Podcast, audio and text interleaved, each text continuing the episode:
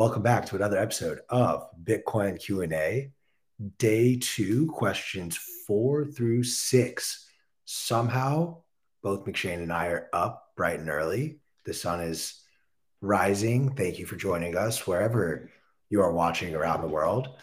Uh, my name is Q. This handsome gentleman to my left is none other than McShane. What do we got in store for you? Well, you got two bozos here who are going to try to talk to you about drive chains. We're going to get into an age old question of how many wallets do you have, or something to that effect. And of course, we're going to talk Bitcoin and taxes, but in a very interesting loophole kind of way. And then, of course, today's questions are none other. Oh, wait, those were the questions. Ha. The news stories that we're about to dive into include Elon Musk, include the recent stuff around grayscale. Wait, that's not right. The news stories we're getting into today are BlackRock's investment in publicly listed Bitcoin companies. Um, yes. The government's Oman. new crypto tax rules, and yes, Oman. A lot of money. Okay, cool. Let's dive into BlackRock.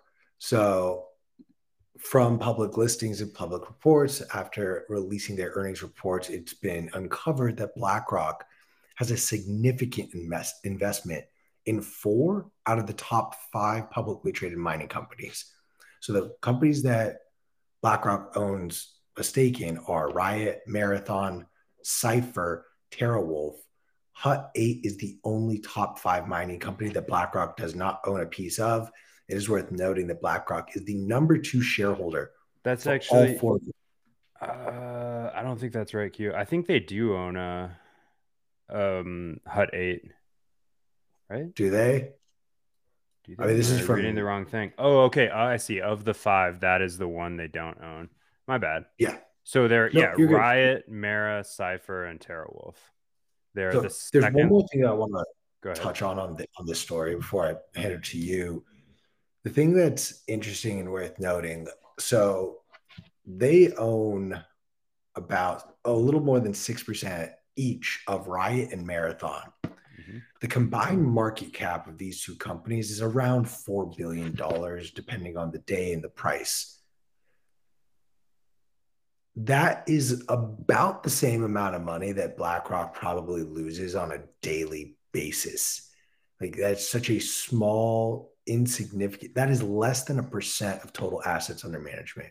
So, really think about that when we start to have these conversations around, oh, BlackRock and then this article that we're we're talking about that is on Crypto Slate, you know, they do a really good job also pointing out. Actually, no, this wasn't. This was a different article I read. Never mind, not the Crypto yeah. Slate article. You gotta eat primary um, sources, my man. yeah, well, I, I just I read this like from like six different sources, but they I guess have um they also own shares of like other ETFs and funds and stuff. So like they own Van some shares of a Vanguard fund. Well, guess what? That Vanguard fund also owns shares of Riot.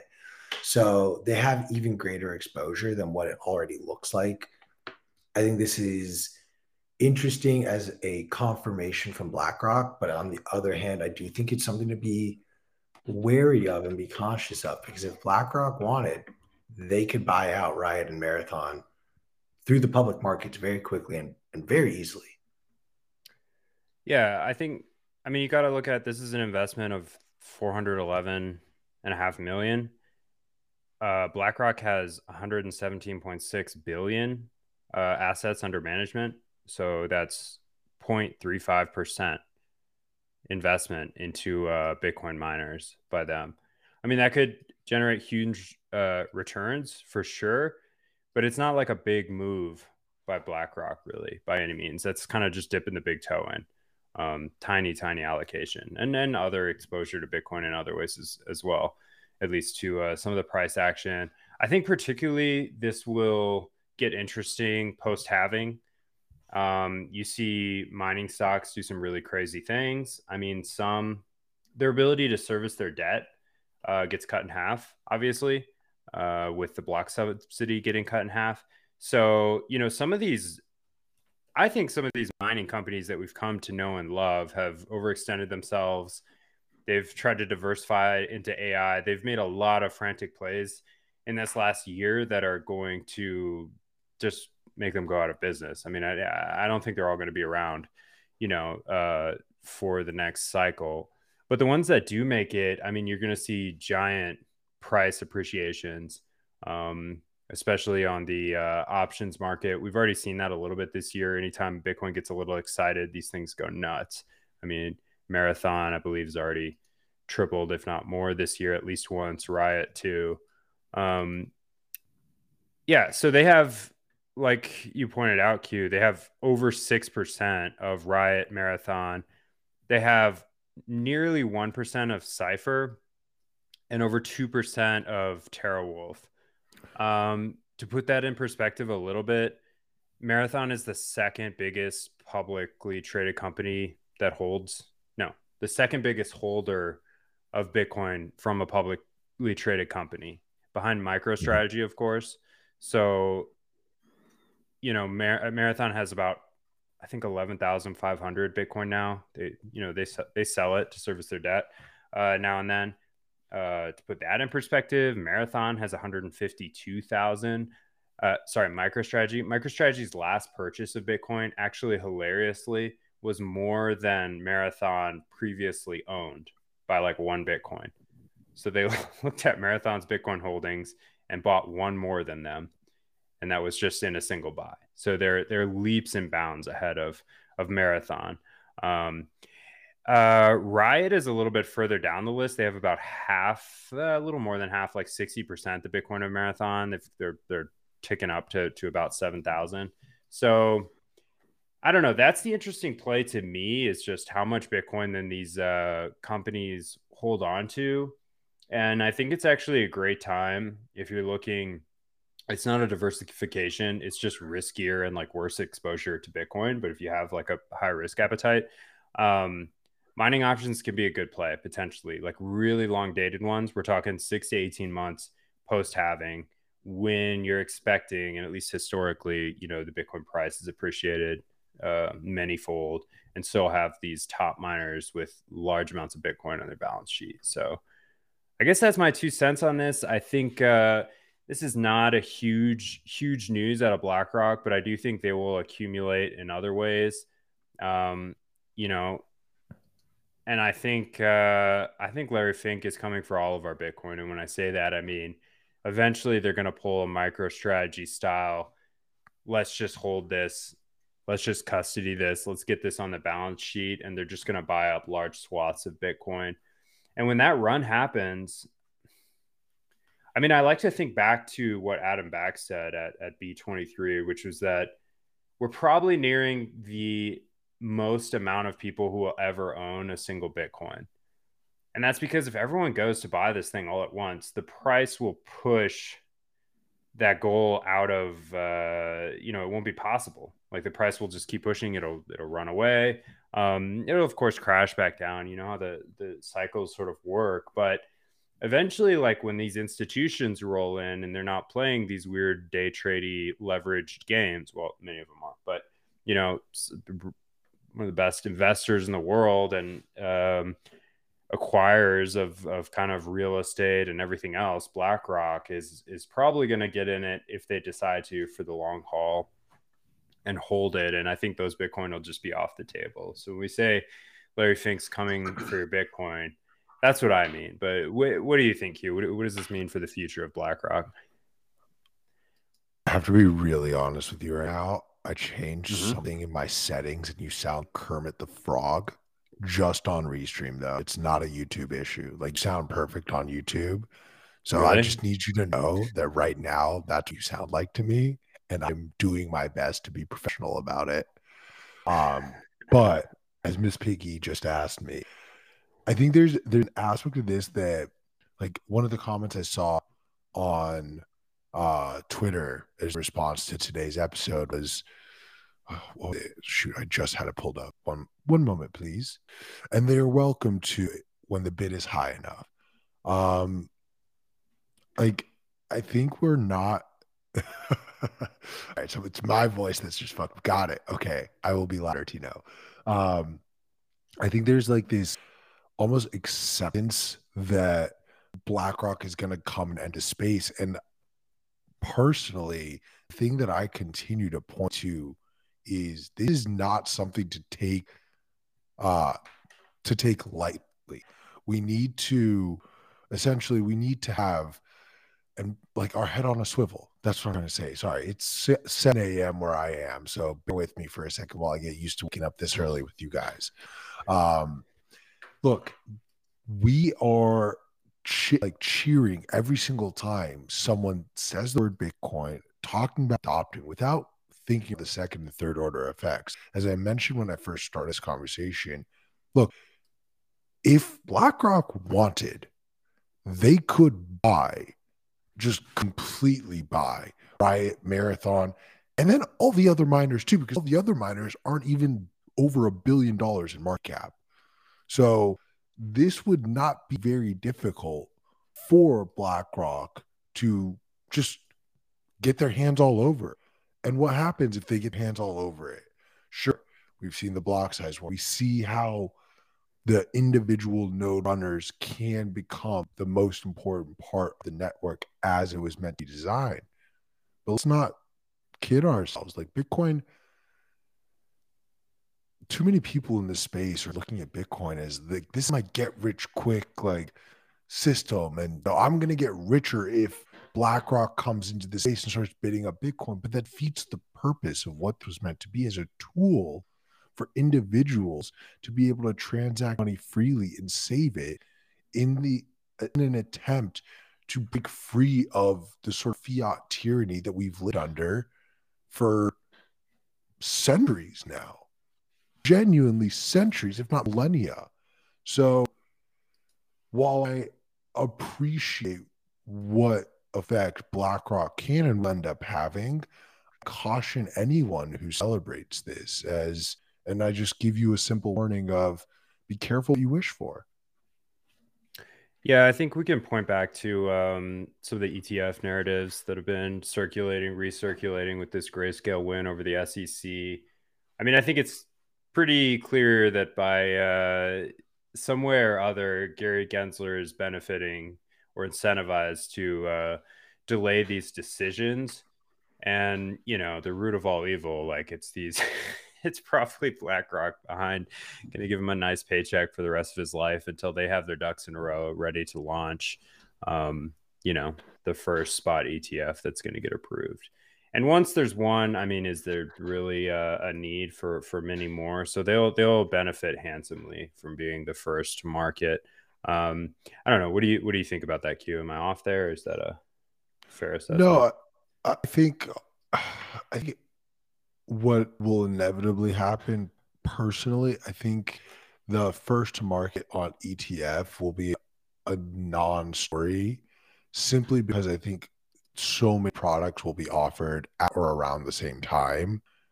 We have about six different applications that have to be reviewed, and the SEC has to get judgment on tomorrow. And a lot of the expectation off of earlier this week was how is the SEC going to delay these six given what just happened with grayscale? So I've been in the camp that has sort of been on the side of an ETF gets approved, it will be a sweeping motion, and a lot of companies all at once will have their approval to go to market. I think, especially given the way the SEC has been losing their court cases, like I don't I think Ripple is silly. I think everyone who tries to push it forward is on the scam.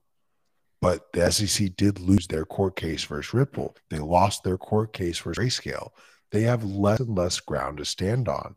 So ultimately, if the SEC were to turn out and, oh, BlackRock's ETF is approved, but you know what? ARK and Valkyrie and Grayscale, no, your ETF's not approved. It's too. he won't. I don't think they can legally do that. Those other, what'll happen is those other companies will just refile um, to copy whatever BlackRock did. It, right. It won't take but I, a day or two. I, I, I would go a step further and say like, Gary maybe six months ago could have gotten away with doing something like, something like that to give BlackRock a one day head start. But given the climate around the SEC today, right now, I don't think he could get away with that without looking shady. And I think Yeah. unfortunately or fortunately, I don't know. That I, I have a question honestly. They're on their back. They're on their back feet for sure. You know. Absolutely. So, the, like, honestly, I don't mind going a little off topic and, and asking this if you're open to a quick side side. Sure. Plus. Sure. Yeah. Um, let's add this as one of our overall questions list, please. Um, but I'll just ask you and have a discussion over like, is Gary Gensler a good thing for Bitcoin? Like, let's keep in mind he's been one of the only people in public office who literally has said that Bitcoin is a commodity. And I've I've long said, like, dude, all we need is someone fire Gary Gensler, and then we have nobody at the SEC who understands Bitcoin or sees Bitcoin in that lens. Um, but like, is Gary Gensler a net good or net bad Bitcoin and Bitcoin adoption? Um, that is a difficult question. I mean, I'm not really into like making these value judgments of people and, you know, to what degree they're good or bad Bitcoiners. I don't think it's very productive. Um, Nah, judge them. yeah, He's in but I think office. We can judge him. yeah, fair enough. I mean, I don't vote, but I think uh, I didn't vote for Gary- either. uh, okay. disappointed. Oh, was he? I don't know. Um, yeah, the guy has an interesting Bitcoin history. I mean, he used to teach cryptocurrency and Bitcoin kind of blockchain at MIT specifically. He's done a lot behind the scenes to kind of support um, students and their projects at MIT into this kind of research and furthering education before he was appointed to the SEC. But he's also done a lot of like really shady shit that you know we kind of talk about on loop endlessly. Um, the thing I like about him is that he understands the difference, and this is where Bitcoin maximalism becomes a little bit inherently statist. It's like, okay, I'm cheering for this guy who's holding public office because he's, you know, making giving a hard time to the people I don't like, which by I don't know, like transitively boosts Bitcoin because uh, you know, it gives us protection in some ways because we're we're a commodity and not a security. I think it's really weird that ETH was granted that same sort of protection. I mean, I'm sure there's some kind of money trail there there that explains why because it's like should be blatantly obvious to everyone that it's a total totally centralized kind of it's it's a far cry from even a second place to Bitcoin in terms of uh, distribution. So I don't um, I don't agree with that decision. I don't know, man. I think if you're holding public office and you know doing shady stuff like this, you're a net negative to society. But at the same time, like I said, Bitcoin maximalism is a little bit inherently statist, where it's like you can't help but cheer, you know, when he brings a case against Richard Heart you know when he Dude. goes against uh the what's his uh, the pulse chain hex hex when he goes against uh hex i mean i'm i can't wait for richard heart to go to prison i can't wait. I mean, so I will. It's not even like I'm gonna take the. I actually am having a hard time agreeing with that more and more, Hmm. and it's it's more to do with like, in a lot of time over the last six months, just like reading about history specifically, like, well, I say specifically political history, but what I've come to realize is all history is just about politics because those are the only people who wrote about what they were doing for the most part. There's some business history, for, but overall, state history is seen through the lens of politics. My concern, genuine concern, is okay. Gary Gensler goes after Hex Richard Heart. He goes after Vitalik and ETH. He goes after whoever your heart desires him go after too. Gary Gensler is not the head of the SEC forever. And he creates a playbook by doing this. And we are literally at a point where all needs to happen is the next chair of the SEC to come out and say, actually, no, I don't think Bitcoin is a commodity. Bitcoin's a security that I get to oversee. And guess what? All of these things that the last chair did, I'm going to now do. I'm going to go after exchanges that only Bitcoin because of some weird reason, or I'm going to go after Bitcoin miners, or I'm going to go after people who are holding. Yeah, I mean it's Bitcoin. a it's a spray and play desperation desperation play just to hold up new processes. And yeah, they may well go after Bitcoin at some point, but what are they going to do? I already have my Bitcoin. I'm not I'm not worried about it. Um, we should probably uh we should probably address more questions. But yeah, Yeah. I hear what you're saying. It could make a difficult road for like on ramps and off ramps in the future. It could make it hell. You know, you get something like a New York bit license and just it makes it impossible to Yeah. businesses and have technical innovation at home. So we got really in the weeds on that one, but let let's uh let's let's hammer two more news stories real quick. Um, unless you just want to go straight to the questions. yeah, uh no, dig into it. Let's hit the news stories So- quick. So, first one is just really quickly the US government is proposing new crypto tax rules. So, quick facts on this crypto brokers would need to collect and file information on their customers to the IRS, i.e., all the exchanges that you're buying crypto or Bitcoin from. Uh, crypto brokers would include trading platforms, centralized and decentralized, crypto payment processors, and certain crypto wallets brokers would need to report information on customers' tax positions via a new 1099 form that details gains and losses. Investors would then use the form to report taxes. The rules are going to affect in 2026 for the 2025 tax year. And surprise, surprise, it was proposed by the Department of Treasury and IRS. Um, Interesting.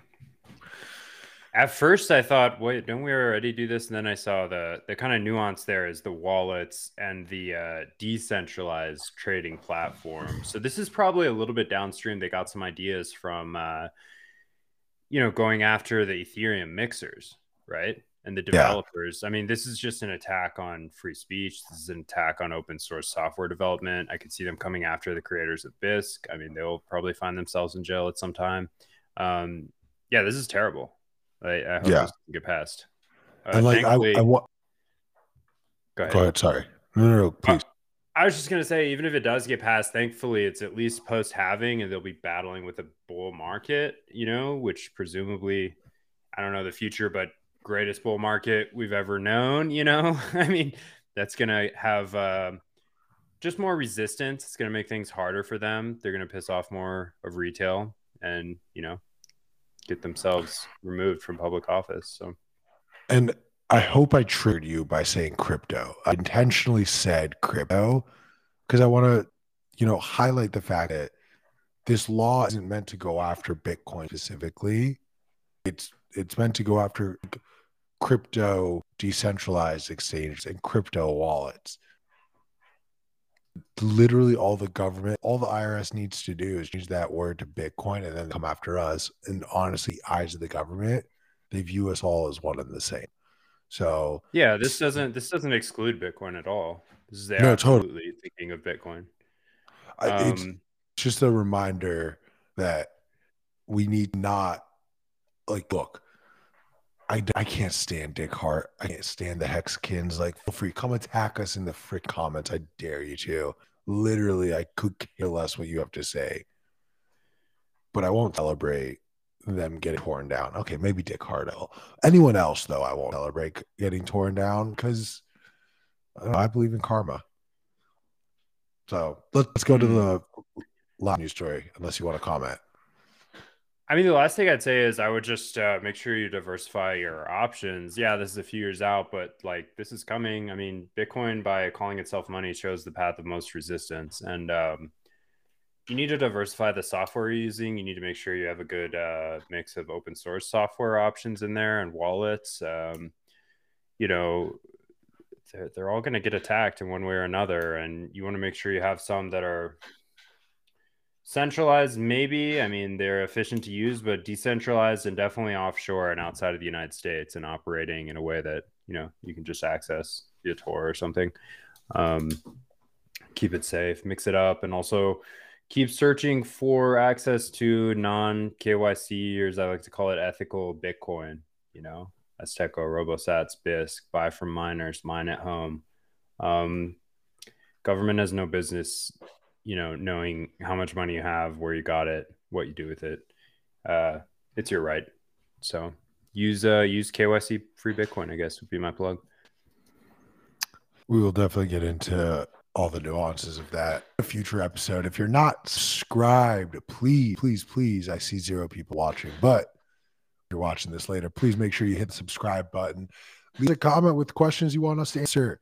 We have one more news story, then we're going to dive into today's episode's questions. But the last news story is Oman, the country of Oman, which I had to explain to Alex, right next to Saudi Arabia and southeast of Qatar uh, announced they are officially backing Exahertz, an Omani Bitcoin mining company, to expand their operations uh, with a $1.1 billion investment. But the big story here is not just the fact that Oman is now running a a uh, sovereign mining operation, but the fact that they have called Bitcoin compliant with Sharia law.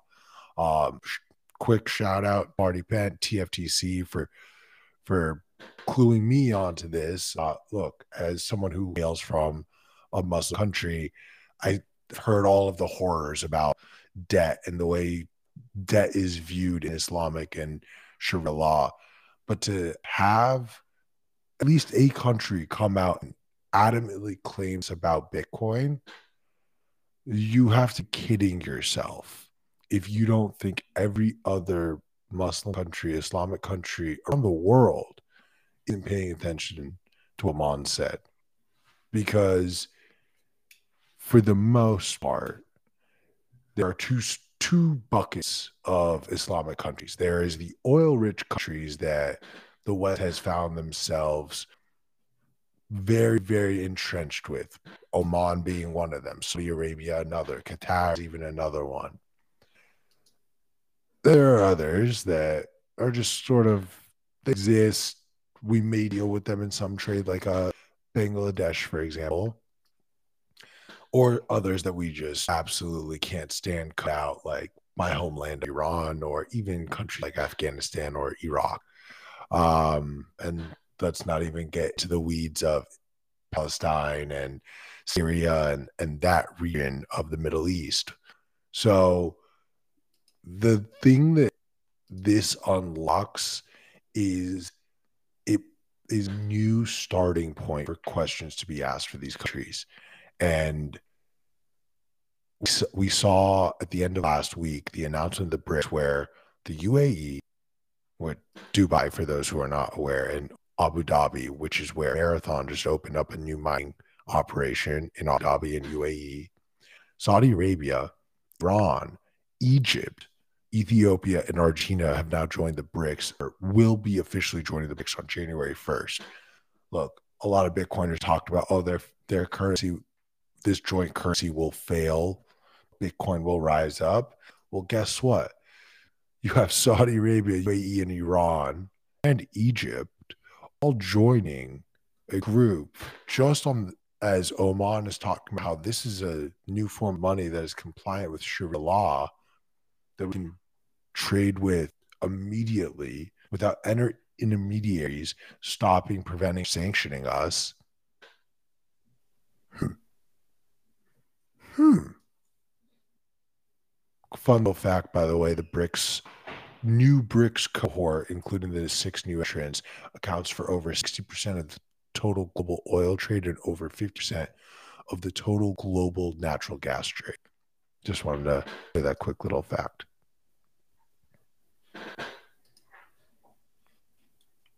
Great, great. I'm uh I don't know Amon personally, so I, can't comment on what he or she has or hasn't done. So. uh, we can go to uh we can go to the questions bitch. if you want. All right, let's uh all right. You know what? Just just that you get the question of your dreams right now. Let's talk oh, drive shit. chains. What is BIP 300? Why did you become a shit coiner? And more specifically, why is everyone so upset? Um, well, I didn't become a a shit coiner at all. I uh look, I've spent the last few days um looking into this a little bit. I've watched a couple, at least like two hours of Paul Sztorc uh, explaining it, and it's a little bit confusing. But I think the gist of it is side chains like BIP 300 is a way for new kind of protocols and token types to be tried out on Bitcoin without there actually being a token. So you're actually beholden to the 21 million uh, Bitcoin cap. Um, you know, the proposal hasn't been tested outside of testnet, but it's been up and running for years. We've been told we should pay attention to it for years. It's not clear to a lot of people, despite that, what it is or, you know, the technical nuances of it. So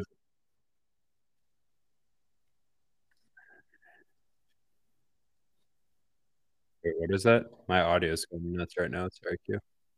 No, you're Um, okay. All right. Sorry. Uh, so yeah, I mean, proposed by Paul Sztorc, we have something similar like sidechain liquid that's kind of centralized. This would be a proposal that would take that centralization out of the liquid network, I guess. No one really uses liquid. I think it's they do have this vaulting multi-sig kind of setup, I believe. But at the end of the day, it's like, okay, well, some custodian could still kind of rug there, it seems to me. Um, so this proposal would actually, you know, you'd have to actually make a change and, and fork Bitcoin. And the idea or what Paul kind of claims is that people would not have to pay attention to the side chains and drive chains. They don't affect their um, they don't affect their day-to-day usage. It's it's like optional. You don't have to pay attention to it if you don't want to if it were implemented if you do want to use them they're there. And his idea has always been that like kind of all these altcoins and shitcoins like you hear this a lot like their innovation is happening there. Like they have a greater you know greater developers and like more creativity and more innovation happening. We need to bring that home to bitcoin. And this proposal if we had had this proposal if we implemented BIP 300, he says that maybe we would never have to make another change to Bitcoin itself again, because all of the changes could be made on this kind of safe, secure. I mean, I can't verify that uh, sidechain that operates very slowly. I mean, I think the gist of it is it's very easy for like benefactors to use. Like it's it's it's beneficial for people who want to run sidechains to use, but it's very hard for attackers uh, to attack. So I think the idea is it takes three months for these things and these coins to be settled. Like you, you kind of uh, offer up and acknowledge your side chain uh, on chain. It takes three months. I am actually not sure if that's calculated in blocks or months. That's a bit confusing to me it would take three months of a sustained 51% attack for someone to steal all of the sidechain um, kind of tokens or value. So it's very, you know, in six months if they only put up half the effort. So that's that's what we're told anyway. Um, to me, there's kind of a lot to learn about this, but I think the problem is that the people behind it haven't done a very good job of marketing it or convincing people why they would need it. I mean, I'm not really that concerned with bringing home all the innovation. Like, look at all the innovation that happened on Ethereum. I mean, completely ruined. Like, there's no proof of work anymore. Um, you know, there's all these just random problems and and innovations that are just complexity theater that make it kind of a useless chain. I mean, it costs more to move the the tokens than their their underlying value. Um, I don't want something like that to happen to Bitcoin. Granted, it wouldn't with drive chains, but I also don't see why we would need to integrate something like that. Um, you know, to be fair, I also didn't really see much of a need for Taproot. Well, that uh, that was gonna be my next question to you. Is just do you yeah. feel like the public sentiment around BIP 300 and drive chains in general is due to Taproot and then what came as a result, ordinals? Yeah, I think. Hmm.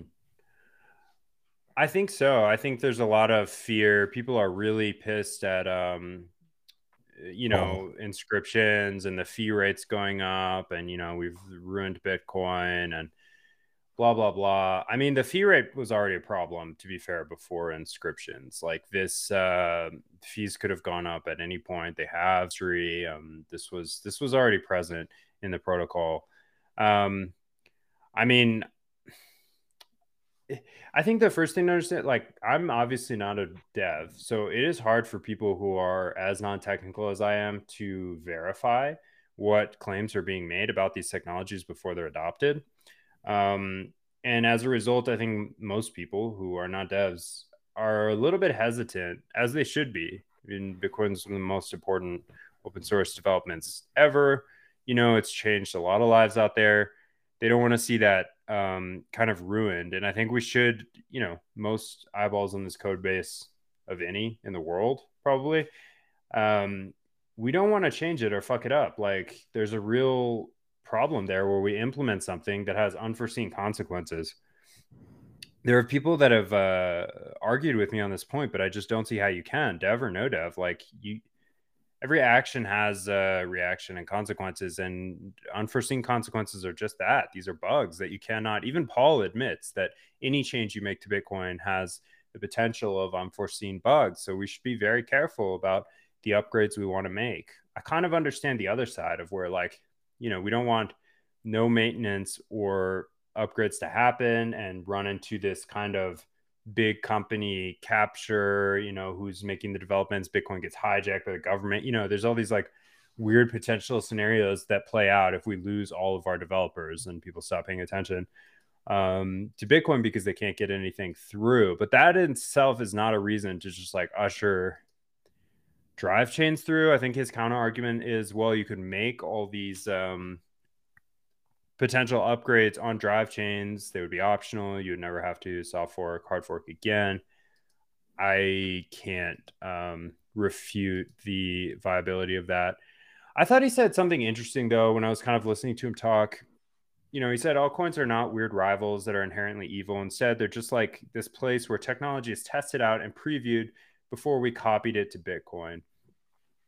That is not um, true. A lot of people would like it to be true. And if Paul himself believes that, then why doesn't he test out BIP300 on Litecoin and show us how it can make Bitcoin more prosperous? Put some skin in the game, get it implemented on Litecoin, and show us how it betters the network, just like was done with SegWit. Uh, there's there's there's no other there's no other path forward here because his strategy right now of kind of like arguing with, talking down to, and just belittling people who don't agree with him is not compelling. Like fear mongering, what could happen if we don't adopt something is not a compelling case to like take action, right? The like you pointed out earlier, people are incentivized in Bitcoin by uh, riches, eternal riches, right? And uh, securing their wealth um, without with um, without trusted third parties. So I I don't know. It's it's complicated. I don't. I'm not sure if I'm doing a good job of explaining it, but uh, it's not for me. I guess I would say it's not. It's not interesting. It's not something that I need or would use. Um, and so why would I take the risk of implementing that into Bitcoin? Um, and I don't. You know, there's there's also this whole complicated thing about how do we make changes to Bitcoin? Like, what is the culture of that? How should they be proposed? How should they be activated? I don't know if you remember, but uh, mm-hmm. you know, I don't remember voting for Taproot at all. No, we. Oh, dude, Taproot! So it was like the most polarizing thing I had experienced once I was really paying attention to Bitcoin mm-hmm. Twitter and the community. Like, I wasn't around for the block size wars, but in recent memory, I don't, I can't think of anything else other than what then came ordinals and then now drive chains as I, I remember having the conversation with Rizzo of like the precedent here is that devs can push through changes that they think are best for network, even if it's a change that we may not necessarily be using this implementation for the foreseeable future. Um, I fully believe that Bitcoin is meant to be used by anyone in the world how they see fit.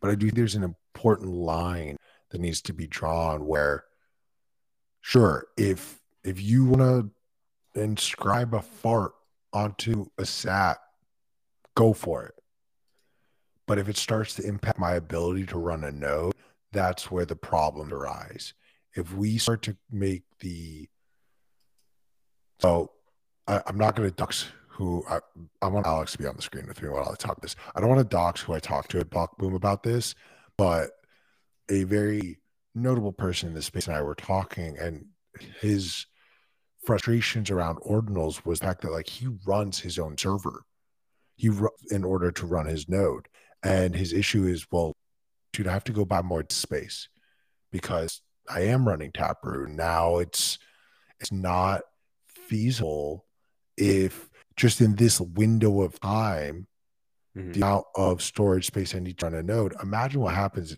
over the course of the next 20 years. Like random individual would only be able to run a node that isn't running Taproot.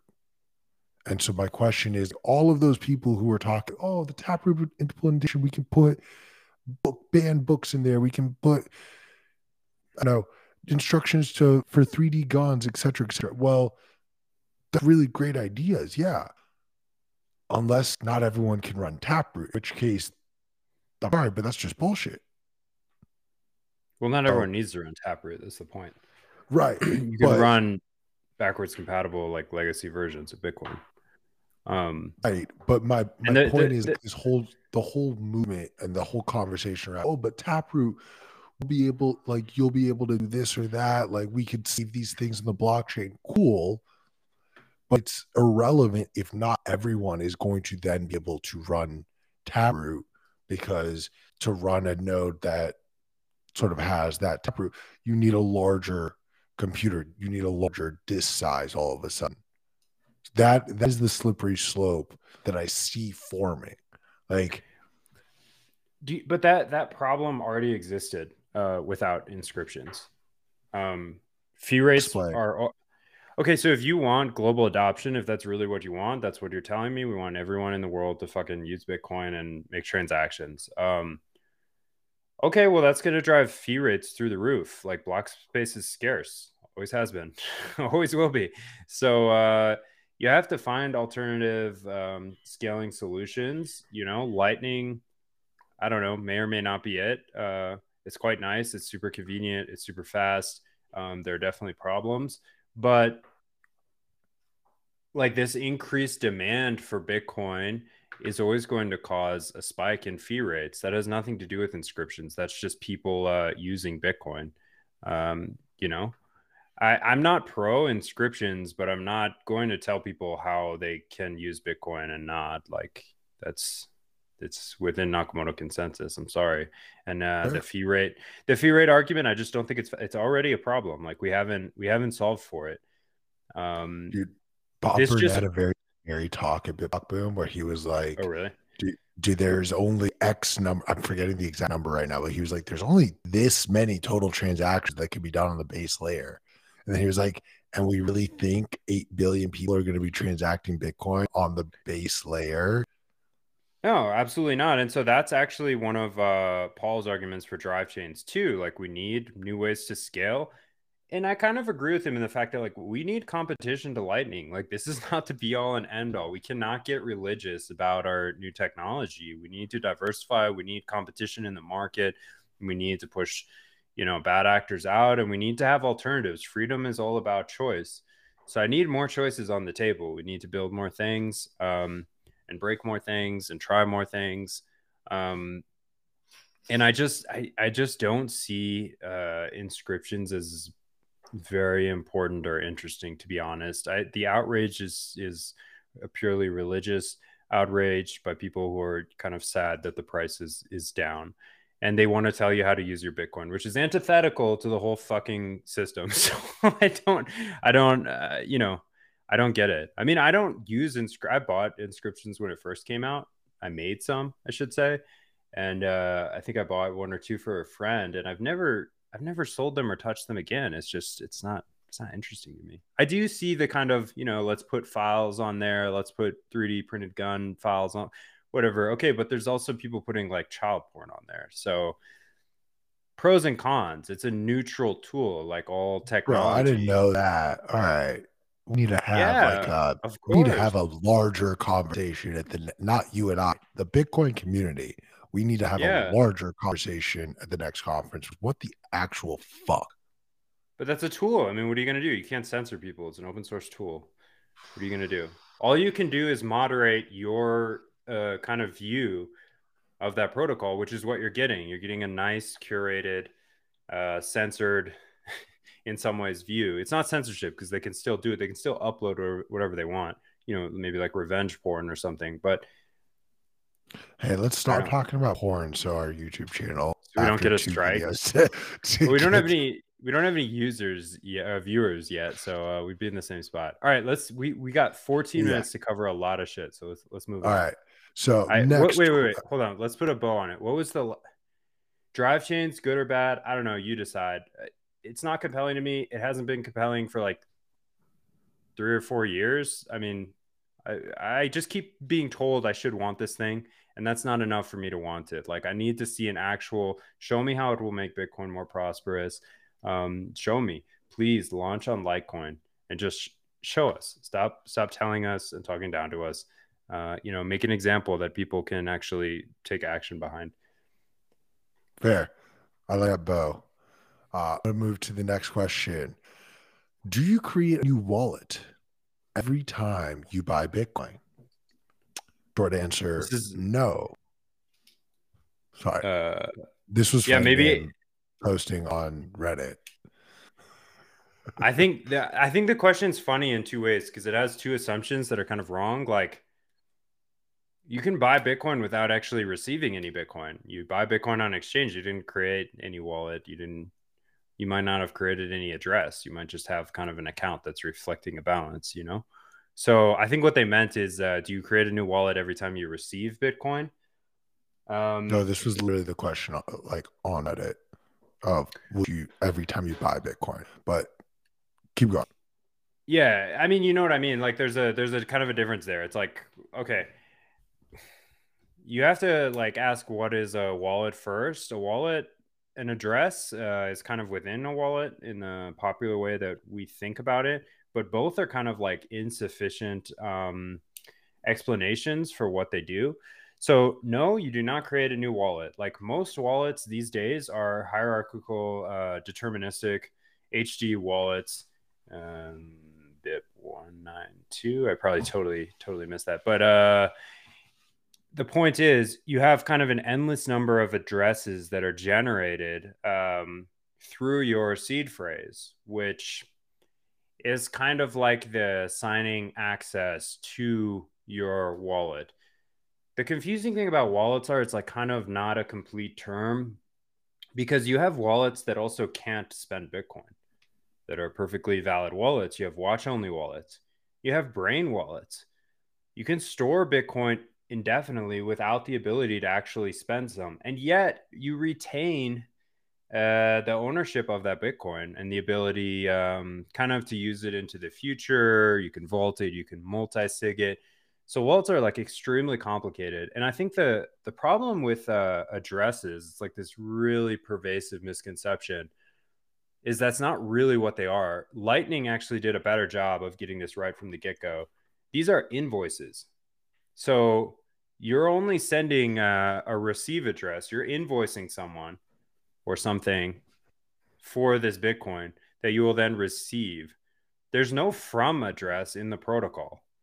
It's deterministic, it's uh, heuristic, like it's not. Uh, it doesn't work the way that we so often say it works like with a to address and a from address like that's that's not correct that's just kind of the weird way our brains think about it um, so i guess short answer do you create a new wallet every time you buy bitcoin?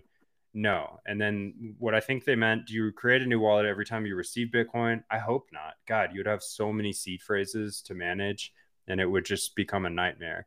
No rather you probably have one or two or three or maybe maybe multiple different kind of seed phrases. By the way you can have multiple wallets that are all interacting just with one seed phrase so you can have a watch only wallet over here the backs to one seed phrase. You can have a signing wallet over here, backs to one seed phrase. You can have it in your brain. Um, yeah, so it's a kind of a complicated, interesting question, and I can understand why that's super confusing for newcomers. Um, so I would think about it. The popular way to think about it is no, but you hopefully are using a new address every time you receive Bitcoin. If you double send to addresses, that gives you kind of a privacy vulnerability. And maybe it's easier to think about it like this. You should be sending a new invoice every time you want to receive bitcoin. Um, I, I, hope that was uh, thorough and not uh, confusing. So short answer is no you also just not like i'm just going to throw an arbitrary number but like maybe like three out of every 10 times you buy bitcoin you're like not even buying bitcoin. You just the iou slip. Um you want to talk UTX? It, yeah. Do you want to talk UTXO differences or save that for a different conversation? Uh, it's it's like a whole different can of worms. Um, All right. We just stay high on. level with this one. Yeah. Let's move on to the final question. So this one also comes from Reddit. Shout out community at Reddit for potentially helping us bootstrap this show. If you have questions, whether you're on Twitter, whether you're on YouTube, whether you're on Rumble, drop them in the comments below. Leave us a comment, shoot us a DM, whatever. We'll answer your question. Uh, oh, by the way, yeah. shout out to everyone watching on Zap.stream and X. Yes. No, yes. X both and YouTube and Rumble. um, what was I going to say? Oh, damn. All right. Still too early in the morning for me. Um, all right. Let's move on to final question for today. What if I purchase Bitcoin, but I don't sell it and I give it away? Do I still need to pay taxes on? Well, my friend, we have some good news. It's very good news for you. So, do you need to pay taxes on it? No, you do not. First off, it's a gift. You don't need to pay taxes on it. This is not, not financial sell. advice. Yeah. Oh, yeah. We are not. Okay. yes. Caveat all of this. I still live in my mother's basement. So you probably go and actually talk to an accountant. This is just accountants off of Reddit and uh, my Chat GPT bot and Google Bard bot cross referencing all the tax advice I got. And even they would tell me, like, go talk to a tax professional. So you should also talk to a tax professional. But the short answer is no, you don't need a tax on it, nor does the recipient, under the caveat that so long as you don't send more than $17,000 and so long as they have in a year in gifts um, and so long as the United States lifetime gift tax exemption has not been surpassed, which for 2023 is just shy of $13 million. Uh, if either of these thresholds, so say McShane for my birthday gave me uh, whole Bitcoin, what is it? I didn't look at the price this morning. 27 really 1. So I would owe on $10,000 worth of Bitcoin, a 40% tax on that amount because it's above 17,000, right? I know.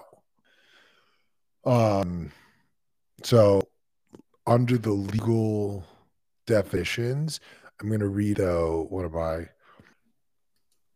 favorite things about the current regulatory climate around Bitcoin specifically.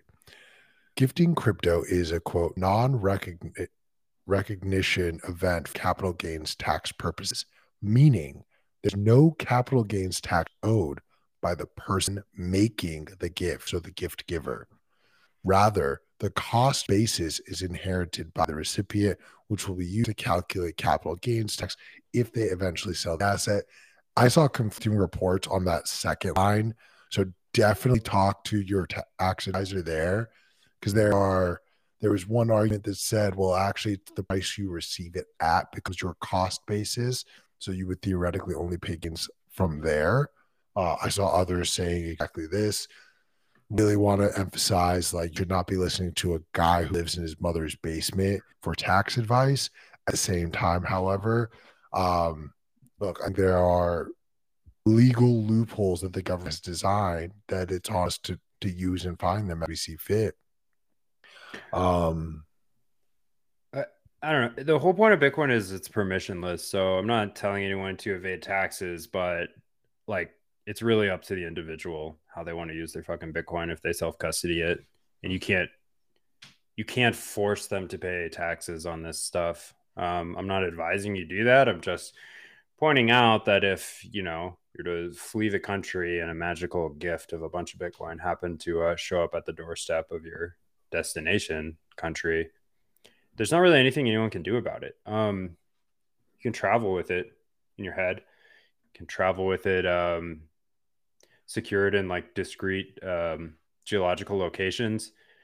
So I think all the taxes that the government's going to get off Bitcoin is, uh, you know, I don't know. It, it's good for them, but it's ultimately at the end of the day for those who self custody, it's user choice, and gifting it is uh, going to be really increasingly hard to track as we, you know, especially if you have a good stack of non KYC Bitcoin. Um, well, I think I'm not promoting that at all. I'm just pointing out that the technology does not support the government's ability to kind of confiscate this um, uh, without like extreme coercion. So there's something you said that I think is really important which is and it goes back to this idea of like extreme coercion by the government to extract the information and that's the KYC route. Yeah. I still sometimes will buy Bitcoin on Strike. If I were to go and sell it on Strike or on Cash App because those are KYC or even Coinbase wherever um those are businesses that report tax information based on the crypto law we talked about at the beginning of the episode, like they would then have to disclose, like, hey, Q sold this or sold Bitcoin, received this much money off of his sales. So I think that unfortunately, yeah, this is why you have to. This is why you have to learn how to mix and self custody and use non KYC Bitcoin because it's not anonymous. That's a, if you're brand new to Bitcoin, that's a myth. That's not the case at all it's pseudonymous. And it's not hard to deterministically prove who you know they're just going to use probabilities and it's actually going to be the reverse. It's going to be on you in court to prove that you are not fucking guilty and that you do not have access to or own that wallet. And that's impossible. You can't prove a negative in that way. So you got to be really careful i guess uh, just kind of bite the bullet pay your taxes. Maybe the solution is don't give bitcoin to people. Um, don't gift your bitcoin uh, because they're probably going to lose it anyway. oh. I guess uh, I guess that that'll do it for today's episode. Unless there's anything else your heart desires. Um, I think that's it. Don't forget to like and subscribe. Big shout out to those on Zap.stream. Thank you very much for your sats. Keep this thing running. Um, we are yeah please like and subscribe on youtube you know rumble wherever you find us x.com and feel free to chime in questions and send them to us in the dms you can find me on Nostr, twitter q. Um, shout out to our producer tino. And thanks for joining us